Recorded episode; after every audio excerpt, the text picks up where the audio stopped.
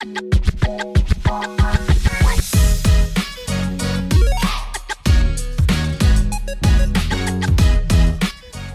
to the Sport Global Podcast. スポーツグローバルは海外スポーツ界で働く日本人によるスポーツを通して世界に挑戦したい日本人を支援するプラットフォームです。Find out more at sportglobal.jp スポーツグローバルポッドキャスト、聞くスポーツグローバル。このシリーズでは、スポーツグローバルの内容を、ポッドキャストを通して少しでも多くの皆様の耳に届けて聞いてもらうということを目的としています。今回は、えーこのシリーズの6回目ですね。シーズン6という形になるんですけども、えースポーツグローバルのオリジナル企画である現役生企画の一期生として活躍して、現在はスポーツグローバルポッドキャストの、えー読み解くスポーツビジネスのゲスト MC, MC としても活躍している岡山俊君を改めてゲストとして迎えて、彼がスポーツとどどのように関わり、それがどのような経緯で海外留学へとつながっていったのか、そしてメインテーマとして、彼が現在携わっているスポーツベッティングの仕事に関して話を伺っていきたいと思っております。えーまずは簡単にしゅんくんのプロフィールを紹介します。しゅんくんは1997年生まれ。日本の出身は埼玉県になってますね。で現在、ロンドン、イギリスのロンドンに住んでおります。現職としてスポーツベッティングの仕事をしており、海外在住歴、ここでは2年ってなってますけど、もうそろそろこれ2年越すんじゃないですか。しゅんくん、これ、もう、えー何年になるかな？イギリス在住歴。はい。えっと、はじめ、はじめましての方ははじめまして。お世話になっております。岡山俊です。えっと、イギリス在住歴は、うん。えー、まあ、2年半ぐらいかなと思います。多分。まだ3年は行ってないんで、あ、そはい。2年半ぐらいになりますかね。あと、ちなみに僕、これ97年って書いてあるんですけど、僕98年生まれです。う。お、マジで？スポーツグローバル。これ申し訳ないな書 いやいや、多分早生まれなんで、そこああ、のそういうことか。はい、ちょっと、はい、そういうことです。じゃあ、これ後で変えとこう。変えていいんだよね？ありが。とうございます。変えた方がいいよねお願い。します。はい。で、1998年生まれで、そっか、2年半、なんかもっと長く感じるけど、もう行きたてからね、お付き合いあるからかもしれないけど、結構長く感じるけど、2年半か。で、1年、ざっくり言うと1年、えー、勉強して1年半仕事っていう感じかな？まあ、そうですね。えっと、1年大学院留学して、で、1うん年、で、その後割とすぐは、あの、仕事は見つけられてたので、うえん。ー仕事が始まって1年半ぐらいなので、2年半っていう感じになります、今。なるほど。まあ、すごく、もちろん勉強もしっかり頑張ったと思うけど、やっぱその後就職を現地で掴み取ってるっていうケースは、まあ、そんなに言うほどないと思うし、実際にそのスポーツの仕事、で我々としてはスポーツベッティングっていう、ある意味、新しいというか、すごく注目の高い業界のところに勤めてるので、その話もすごく楽しみにしたいと思います。ちなみに、えー、しゅんくんの留学ストーリー、どういうふうに留学の準備して、どういうふうに留学実際過ごしたかっていう話は、えーさっきも言ったんですけど、現役生企画の方で、えーたっぷり紹介していますので、そちらをぜひご覧ください。ポッドキャストの概要欄にもリンクを貼っておきます。えーそしてですね、スポーツグローバルメンバーから、えーもう一人ゲストとして、おなじみ、安倍博和くんにも参加しております。安倍くん、よろしくお願いします。よろしくお願いします。えっと、紹介が来るまで入っていけなかったのが苦しかったです。いやいやいやいや、毎回そうでしょ。毎回毎回ちゃんと待ってくれてるのに、今日は入これ入ってっていいのかみたいな待ちきれないぐらい気持ちが前に出てるってことかな？いや、今日はあの、いや我々ケールは朝の収録で、で、うんしゅんくんのロンドンは夜の収録という初の試みなので、盛り上がってます。ありがとうございます。そして紹介してもらってありがとうございます。今回初の試みですね。スポーツグローバルポッドキャストとして。スポーツグローバルポッドキャスト人、私と安部君が朝で、しゅんくん、ゲストのしゅんくんの方が夜という形で、阿部くん朝に強いんだろうけど、私ちょっとね、若干朝弱いので、どうなるか、ちょっと期待しております。よろしくお願いします。やってみよやってみよう。そしてですね、すいません。あの本題に入る前に1点、もう毎回、ほぼ毎回の告知になってますけれども、今、スポーツグローバルポッドキャストを金銭的にサポートしてくれるサポーターを、えー募集しております。これはパトレオンという、えープラットフォームでアカウントを作らせていただいて、そこで、えーとそのサポートを受け付けるという形になります。で、実際にサポーターになってきていただいた方の特典もありまして、でその方向けの、えースペシャルコンテンツというのも配信していく予定です。それは、えっと、一般的に聞くことはできないんですけども、えーそのサポーターメンバー用のもうちょっと、えー特にサッカーとか、私とか安部君とか、えーゲストがの経験ですね。サッカー界での経験をもうちょっと具体的にシェアしていけたらなと思うので、ぜひ楽しみにしていてください。ということで、本編に入っていきたいと思います。えー、しゅんくん、改めてよろしくお願いします。よろしくお願いします。はい、もう早速お話伺っていきたいと思うんですけども、えーしゅんくんが、まあ、生い立ちですね、まずは。で、スポーツとどのようにして関わってきたのかというのをざっくり聞いていきたいんですけども、しゅんくんが初めてスポーツと関わったのはいつですか？はい。えっと、多分、うん僕のポッド、出てるポッドキャストシリーズを聞いてくれてる人は、なんかこれスポーツはサッカーだろうなって思うんですけど、はいはいはい。まあよくよく僕がなんか思い返してみると、うん、多分意外になんかスキーなんじゃないかなって思っておー、そのパターンね。で、はい。で、なんか僕の親世代って多分スキー世代なんですよ。なるほど。で、なんかうん私をスキーに連れてってみたいな、そういうよくドラマが知ってるね、しゅんくん。あ流行ってたみたいな。いや、うん僕が知ってるわけじゃな親から 親からね。話で、うん。で、そういうこともあって、なんか親に、その、まあ、スキーに冬に連れてってもらったみたいな記憶が多分スポーツの記憶としては一番古いくて。で、多分それがまあ、多分小学校入る前ぐらいから結。構、はい、早めにやってたと思うんですね。で、うんまあ、あとは結構僕の親が、うん。両親とも別にサッカーと関係なく、うん。母親は水泳で、おえっと、なんか地域の、えー大会で優勝したとかそういう話も聞いたりとか、うん。あとは僕の父親は、まあ、テニスを高校時代にやってたりとか、で、両親があの一緒に大学時代に出会ったんですけど、うん。そこではなんかサイクリングみたいな、へサイクリンーグサークルみたいなので出会ったのを聞いて、うん。結構なんかその、結構マルチスポーツっぽい感じな両親のところで、うん。で育ったので、うん。まあ、なんか記憶をよくよくこう思い返してみると、まあ、スキーから始め、うんなん。かバドミントンもやった記憶もあるし、テニスをやった記憶もあるし、あとサッカーもやった記憶がありますね。なるほど。はいってことは、もうまさに親の、えーまあ、影響というか、親がすごく場所を提供してくれて、しゅん君としてはそのチャンスを、まあ、いろんなスポーツをするチャンスを得て、まあ、それがしかも結構幼少期というか、子供の頃からあったってことだね。そうですね。まあなんか、その、なんて言うんだろう。ちゃんとこう、クラブチームに入ってとかではないんですけど、うん。まあ、楽しむ程度には、そのバドミントンとかは、うん。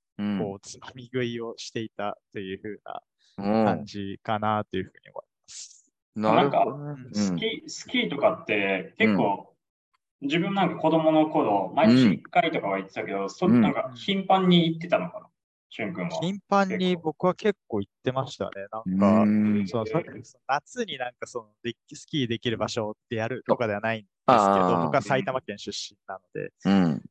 ただ、冬では多分複数回行ってましたし、1回うんぐらいしか行かない年は今年少なかったねみたいな話をしてた思い出もありますし、うん。なんならなんかその、ちょっとした大会に出てえ、優勝したりとかしたりとかええでそれはだいぶだねはいっ。ていう記憶はあります。ええいや、まあ、スそキーは、うん、特に親とか、ファその家族のサポートがないとなかなかね、幼少期は行けないじゃん。からすごくそういう意味では恵まれてたね、瞬間。かもしれないです。うん。そこからあれかななでもあれ、そのいろんなスポーツをやって、だからスポーツはなんか楽しいみたいな、あの、そういう感性が磨かれて、で、どっからかこうサッカーに行くっていう動線が出てくるのかな。うん。そうですね。まあなんかその、僕のさスポーツの導入はなんかめちゃめちゃこうポジティブで楽しいものっていう感じで、おでー、まあそのサッカーに出会ったのは多分他の、他のサッカーやってる人とかよりはちょっと遅くて、うん。正しかったら記憶が、えっ、と、4小学校4年生ぐらいの時に、う。うんん僕のそのクラスの友達とかがスポーツ少年団に、えー所属してて、はい。で、なんか、なんとなく覚えているのは、なんか、ヨーロッパサッカーを見ていて、うんうん。当時 AC ミランとかが2006、お7年ぐらいすごく強くて、チャンピオンズリーグとか優勝していたとして、はいはいはあの、カカっていうブラジル代表選手ね、スてーパースター。うん。選手のプレーとか、あとはピルロっていうイタリア代表の選手とか、あとは同時期に活躍してたリバプールのジェラードとかっていう選手の映像を、なんかスーパーサッカーとかで多分見たんだと思うんスーパーサッカーあったね。それでなんかすごいインスパイアされて、で、いや、サッカーやりたいっていう風になって、で最初はスポーツ少年団。うん。で、まあ、本当に地元の小学校のところで、小4ぐらいのとかに始めました。ただ、そのスポ少が結構特殊で、うん。なんか、ふ秋冬はサッカーなんですけど、うん。あの、夏と春、春夏はうん。野球をやるっていう特殊な、そうなの？そう少これ年特殊だな。はい。それは特殊だね。なんで、その当時は野球もやってましたけど、そんなに乗り気ではなかったそれでもなんかすごくない？サッカーをやりにあ行ってるのに、まあ、野球もやる、やらなきゃいけないってことか、むしろ。まあなんかあれかな、その指導者も結構都合とかだったりしたのかもしれないね。なんかそのうん関わっている人がちょっと時間取るのが半年はこうサッカーの人がいけるけど、もう半年はうん。野球の人とこうなんか分担しながらやるみたいな感じだったのかな。わかんないけど。確かにその視点はなかったですね。あの、小スポ少のコーチって結構おじいちゃんとかの人が多いので、確かに半年ずつ交代交代でやってっていうのが確かにいいアイディアだったのかもしれないですし、まあでもその地区はもう全部そういう感じで、僕の地はそういう感じでやっていたので、どのチームも、はいあ、そ季節制でやってました。う。はい。なんかそれ、面白いな。いいことだと思うしね、やっぱそのマルチスポーツっていうところでも、で、野球とサッカーって、まあもちろん両方超人気スポーツだしね、日本で人々としても、イエーイってなるかもしれないけど、結構極端な2つのスポーツをやるチャンスを得られるってすごい特殊なクラブだね。クラブっていうか、スポーツちなみに、ちなみにその埼玉県のどこのあのエリアなの？埼玉県広いと思うんだけど。まあ埼玉県僕はなんかその西部って言われてる地域で、うん。なんか秩父の方まではい行かないんだけども、なんか川越とかってわかおーはいはいはいその、はい、小江戸って言われて、その辺、そのあたりのあの、ちっちゃい市で、そその辺ですね。はい。あの、ビールが有名なね、小江戸ビールの。いやいやいやいや。小江戸ビールがいいです。うんああいう、そうなんはいだ。、本当です。ああ、ごめんごめん。すぐ疑っちゃう癖があるんだけど。はいまあ、ビールの話はお酒の話になると。そうビールの話はやめておきましょう。ありがとうございます。すいません。じゃあ、その、そこで、まあ、スポーツ少年団で、そこからまあどっぷりだね。えースポーツ、特にサッカー、野球を楽しむ。まあ、特に、しゅんくん、ハイライトしたけど、楽しむという形でスポーツに関わってきて、えー年代で言うと、中高とかはどどういう感じで関わってたの？はい。えっと、まあ、小学校は6年生までサッカーをずっと続けて、うんで中学生は、えっと、部活が、その、すっごいちっちゃい、あの、中学校だうんだ。ったので、全校生徒100人ぐらい、あ、それは100少なないいぐらいなねん。ですよ。うんそれはだいぶ少ない。なので、その卓球部、陸上部、吹奏楽部しか選択肢がなくて、それも特殊。狭い。選択肢が狭いの。特殊な環境にいるね、常に。そうなんですよ。でもサッカー続けたかったので、サッカー続けるってなったら、クラブチームしかないなるほど。状況だったので、クラブチームのセレクションをいくつか受けてで、そのうちの受かった、あチーム、クラブチームに、うんうんえー所属しました。そので、中学校3年間はそこで続けました、サッカーを。なるほど。まあ、結構あれかな、かっちり、その、ちょっと頑張って優勝しようみたいな、上を目指すっていう気合いの入ったクラブなのか、それともまあゆっくりあのみんなで楽しもうっていうスタイルのクラブだったの？そうですね。結構、あの、正直言って、うん、この時思い返すと、や自分のレベルよりは結構上のところに行ったなっていうふうに思っていて、なるほど。うん。で、まあ、ちょっとこの中学校の時の、あの経験が僕にとってすごい転機だと思ってて、うん、まあ、自分の中でちょっと、なんていうんですかね、まあ、言い過ぎだけど暗黒時代っていうの。なるほど。はい。あの、そう、その、まあ、ちょっと、いくつか選択肢がクラブチームにもあって、うん、で、まあ、そのち自分が入ったチームは、まあ、そこそこ強いチームで、うん、埼玉県どんぐらいだろう？ベスト16いくかいかない？わかんない。そんぐらいのチーム。ね。まあ、そこそこ埼玉って結構チームの数も多くて、そうだよね。結構コンペティティブなんですけど、うん。そのチームか、もう一つのちょっとレベルを下げてるけど、うん。結構なんかこう人数少なめで試合に出れそうなチームがあって、まあ僕は結構コンペティティブなチームに結構チャレンジしてしまっしてしまったって今今では言う言いますけど、まあ、そうしてしまったんですね。うん、なので、しあの、で、そのチームは結構入った当時、多分20、20、30人近くいて、うん、うん、で、でも A ビチーム、B チームって分けることではなく、結構、A、あの、その一つチームとしてやってたので、まあ、正直言って、えーだ自分早生まれなので、うん体もちっちゃかったっていうのもあって、はいはい全然試合に出れなかったんですよ、なるほど。はい。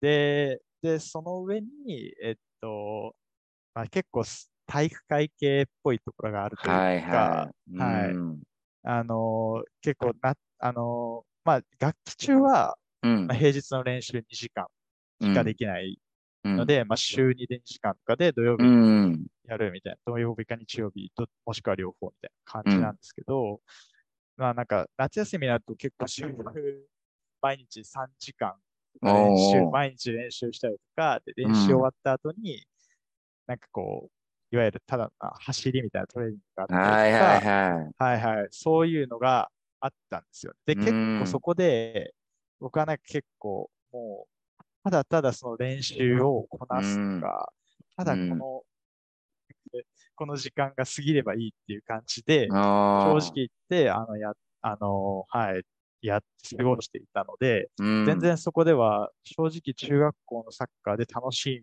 ていう思いをした記憶は、うん、正直あまりなくて、うん、はい、なるほどね。はい。これね、結構スポーツグローバル、まあ、ポッドキャストも含め、いろんなゲストの人、やっぱ、そのスポーツやってた人多いんだけど、すごく、やっぱ、マジョリティとして、がっつりやってましたみたいな人と話をする機会がやっぱ多くて、でそうすると、なんていうの、どんだけ上に行くかみたいな、やっぱやりきってるし、逆にそれが、こう、社会人とか、あの大学生になった後に得られないから、海外に出たいみたいな。もっと、もう一回それを得たいみたいな、いうパターンもあって、すごくそれもポジティブだと思うんだけど、そのま、僕自身が基本グラスルーツっていうところを仕事で担当してるから、そっちってやっぱその、いかにサッカー、スポーツを楽しむかっていうか、早くに出会って遅くまでずっとやり続けるっていうことに価値があるっていうか、そういうところを目標にしてる仕事をしてるんで、まあ、本当にしゅんくんってそもそっちをもともとやっぱ求めてる人、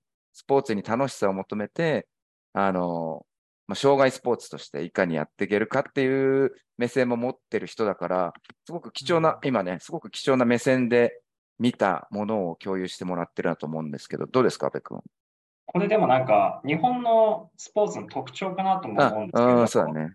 中学に入って何か一つの競技をやる、まあそもそも複数の競技をやるっていうことが、あの、あまりないと思うんですね。うん。一つの競技を何か選ばなきゃいけないっていう状況になり、プラス、それを続けるんであれば、もう競技スポーツとしてしか続けていくっていう選択肢がほぼないって僕はか、まあ、思ってるんです。なるほど。うんだから、しゅん君がした経験っていうのは、まあ、それを象徴するようなケースなんじゃないかなと思ってて、うん。僕、今ふと考えても、その中学レベルで、あの、じゃあちょっと楽しくできればいいとか、そのサッカーの楽しさ、サッカー以外の競技のなんか楽しさにこう着目してやるような街クラブとかって多分な、ほぼないんじゃないかなと思っていて。ね、今どうなってるかはわかんないけどね。やっぱりそ、そこの部分って結構プロモーションが大変だと思うんですよ。うん。けど、全国大会出場しましたって言えばやっぱ人集まってくるじゃないですか。そうだよね。その通りだね。そういう部分はあるかなと思いました。なるほどね。いや、でも、そういう俊君、い特に俊君も言ってたけど、今となってはってね、あの、考えるところがあるって、その時はまあ、その時なりにやってたんだろうけど、まあでも、その時経て、まあ、中学終わって、いやー、なんと、うん、やっと終わったみたいな、ようやく終わったなみたいな感じかな。で、その後、高校では、高校年代では、どういう選択肢を取ったの？スポーツに関しては。そうですね。えーごめんなさい。もうちょっとだけ中学時代のことでしあ、ちょっとだけ話したいんですけど、うん。あの、やっぱりなんか、あの、これは片ずれないっていうのがあって、あの、正直言ってクラブチームだけじゃなくて、中学校もあんまりなんかこう、特にね、あの、うん体育教師とね、はあ馬が合わなかったんですよね。そなのるほど。すごい体育会系の。うんでまあ、なんかそういうこともあって、でうん体育、で、それで体育も授業も受けていて、まあ、前習いとかする、はい前習いはいはいしとか、ちゃんと習わないとダメみたいな、そういうなんか結構典型的な体育教師って、うん。でで結構その先生に僕はなぜかわかんないけど、まあ僕結構そんなに悪い子じゃないと 思うんですけど、まあ、なんか目をつけられてて、っうん。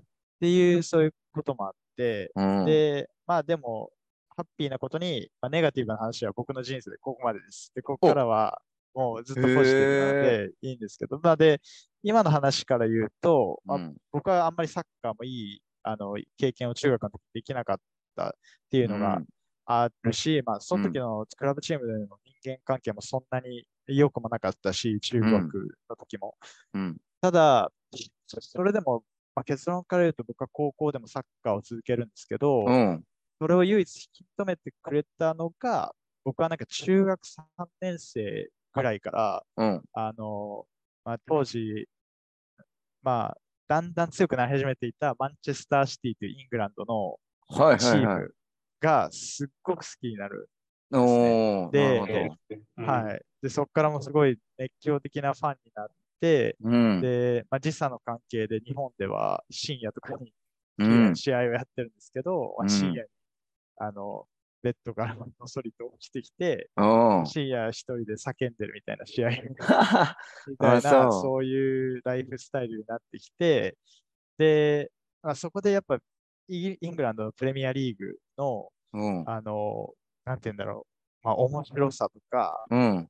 あとは結構、あの、自分ですごいなと思ったのは、なんかこう、選手のうん。多様性があるというか、うん。なんか、その、まあ、人種とかそういうことだけじゃなくて、まあ、サポーターもいろんな人いますし、うん。あとはなんかその、なんか、一般、パッと見たときに、なんか、ボールの持ち方、ドリブルの仕方とか持っても、なんか、日本ではコーンドリブル、なんかこう、こういうボールの持ち方が正解だっておっしゃられてる、うん、パスの蹴り方はこう、みたいな感じ言われてるんですけど、うん、ただ、なんか、よプレミアリーグ最高峰の選手たち見たら、いや、うん。人結構めちゃくちゃな切り方してないとか、はいはいはい、なるほど。ドリブル。なんかすごいぐにゃぐにゃしてるけど、それ、どどうなのみたいな。だけどすごい、うん。うんその、その選手がバンバン、すあの、ゴールを決めたりとかっていうのを見ると、なんかそこでもっとなんかサッカーで自由にやっていいんだなとか、うん。なるほど。そういうの、そういうのを感じて、なんかそれでなんか、いや、まだサッカーなんかこういうやり方したらいいんじゃね？みたいな、そういう感じで思って、うん。で、まあ、それでまあ普通に高校に入った時には、うん高校で、えーこそこの高校には部活部があったので、うんまあえーまあ、そこの部活で入って、うん。で、まあ、正直、レベルはやっぱり落としました。でもそのおかげで、高校1年生の時からベンチ入りもできたし、うん、高校2年生ぐらいの時からは、あの、レギュラーで、うん、高2、高3って出れたの。さで、まあ、3年間、この時は本当に、ただただ自由にうん楽しんで、まあ、け自分のなんか大会としての結果もまあそこそこ満足いくような結果だったので、うん。あの高校3年、高校3年間は本当にスポーツを楽しみ、サッカーを楽しみましたね。ああ、もそうのまさに、と、うはいん。勉強はちょっとおろそかにしたあ、そことはありますけど、はい。う。でも暗黒時代は完全に抜けたね。いやもうこっからはも。これがひょっとしたら、そのうん海海外っていう視点が開かれてった入り口の部分になるのかな。マンチェスターシティっていうのが。間違いなくそうだと。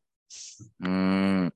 でも、うんそうだね。すごく、あれよね。多分、いい意味で、日本人も含めて、そうそういう入り口、海外のサッカー好きっていう人は、 millions いると思うんだけど、まあ、シュン君の場合はね、それが本当に、なんて、夢になり、で、うん自らも、ね、体をそっちに運んで、そこで今、足を地につけて働いてるっていうところにこれから進んでいくっていうのは特殊なケースよね。い今なんかでも、しゅんくんの話聞いてちょこっと思い出した話があって、うんあの山口聡さんってあのももともとガンバに長いこといた選手、うん日。本代表とかにも入ってたと思うんですけど、うん。僕一緒にリハビリやってた時があって、で、うんその人が言ってたのが、確か当時ガンバにパトリックってフォワードの選手いたと思うんですよ。はいはいはい。で、ボ無ール回し敵無敵の？いやでもボール回しとかするとマジパトリック下手みたいなこと言ってて、だから練習下手くそらしいんですよ。うんうん。けど試合に出るとバリ点取るみたいな。うんでなんかそれってやっぱ、なんか日本ってうん練習きちっとできて初めて試合に出れてきちっきちっとできるみたいなところが結構うん注目される中で、うん。実はまあ点取るっていうのがサッカーの競技の攻撃に関しては目指すところというか、まあそうだね守備に関しても攻撃につなげるっていうのが一番なんだと思うので、うん。そういう話をやっぱなんか聞いたときに、なんかサッカーって本当にもっと自由であるべきなのかなっていうのはちょっと今、しゅんくんの話を聞いてて思い出しました。ねシュン君のいい目線だなと思うけど、それも、ね、どういうことがきっかけでそうなってるのかわかんないけど、もしかしたらもっと今後、日本でサッカーっていうので多様性が出てくる可能性もあるし、もしかしたらそれは指導の問題なのかもしれないけど、そういうのは多分どのスポーツにもあるよね。よく言われるのが結構メジャーリーグ、えーベースボールで言われるけど、やっぱ日本、改めてそのアメリカの野球界に行くと、日本人の選手はいかに自分たちが型を教えられてきたかっていうのが分かるって。でも、メジャーリーグの選手は、もうそういうのを超越して、ある意味型とかじゃなくて、いかに早くスイングできるかみたいな。ボールをどんだけ遠くに飛ばせるかみたいな。いうとこに特筆してて、で、そこで勝ち残った選手がそこにいるみたいな。そうすると、むちゃくちゃなこう振り方だろうが、ね、例えば投げ方だろうがっていろいろあるんだろうけど、ちゃんとした投げ方は。そういう選手が出てきやすい環境なんだろうなと思うけど、まあ、サッカーで言ったらね、現時点でも特にプレミアリーグあたりが完全にトップの一つなんで、そこ見てたら、まあそういう衝撃は受けるよね。うんちなみに話を長くして申し訳ないんだけど、すごい気になっちゃったんだけど、当時のシティってどういう選手がいたの？テベスとか。テベスいましたね。テベス、アグエロみたいな。なのがあそうです。テベス、アグエロ、ジェコ、バロテッリ、でナビド・シルバー、サミュエル・ナッスリー、ヤヤ・トゥーレ、えーといやー、ワクワクすするチームだねごい、すごい。そうなんですよ。すだからなんか、そもそも最初シティを見ようと思ったのは、うんなんか、そのささっき言ったんですけど、カカとか見てた？AC ミランの時の時代とか、うん2006年とか7年とかですけど、その時代に選手メーカー見ても、マンチェスターシティって、もうなんかプレミアリーグの下の方にそうだろうね。うん。全然出てこないようなチームなんですけど、うん父親から最近シティが強くなってるらしいよって聞いて、だ。はい いい情報入る。で、たまたまちょっと珍しく J スポーツとかを、まあ、当時スカパーでやってた J スポーツとかで見てて、そしたらなんか、やってるサッカー面白いなと思ったんですよね。うなんか、だから、その、な細かい話になるけど、ダビド・シューバーが右サイドに行って、左にナスリがいて、どっちも左利きと右利き、あのあの右サイドが左利きで、うん。で逆がひ左サイドが右利きだから、こう入ってきて、内側。でコンビネーションで崩す。すっごい面白くて、はい。うん。でなんかそのサッカーにすごい魅了されて、で、まあ、そのシーズン。で、しかもそのシーズン、なんかね、プレミアリーグファンだったら知ってると思うんですけど、うんまあ、最後の最終節勝たなきゃいけない試合で、2-1で負けてたんだけど、ベスタイムに2点取って優勝するっていう、アグエロが最後取ったやつよね。そうですね。見てしまったので、すごいね。ハイライトで見ても鳥肌立つもんね。あの瞬間ね。ねはい。うわあ、そっか。なるほど。もう完全にでも分かったね。しゅんくんがなぜ今そこにいるのか。それはもうそうですね。じゃあ、今だからそこにいるのは相当本意なはずだよね。そそうだよね。そう考えたら。ね、うんいや、なるほど。そしたらですね、ま、ま最、一回じゃあちょっと切ろうかな。で、次の回で、まあ、大学生留学っていうところを少しハイライトさせてもらえたらなと思います。えー、しゅんくん、阿部くん、ありがとうございました。ありがとうございました。